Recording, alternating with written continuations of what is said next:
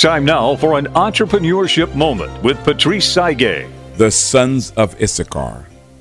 Of the sons of Issachar who had understanding of the times to know what Israel ought to do, their chiefs were two hundred, and all their brethren were at their command.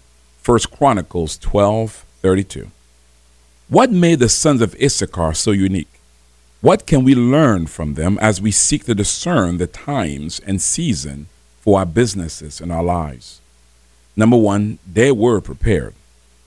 Number two, they were in tune with God. Number three, they kept up with the events of their day. Number four, they had courage. Number five, they did not just talk, but they acted. So, like the son of Issachar, make sure you discern the times and season for the opportunity God has before you and act on it. Learn more at nehemiahecommunity.com.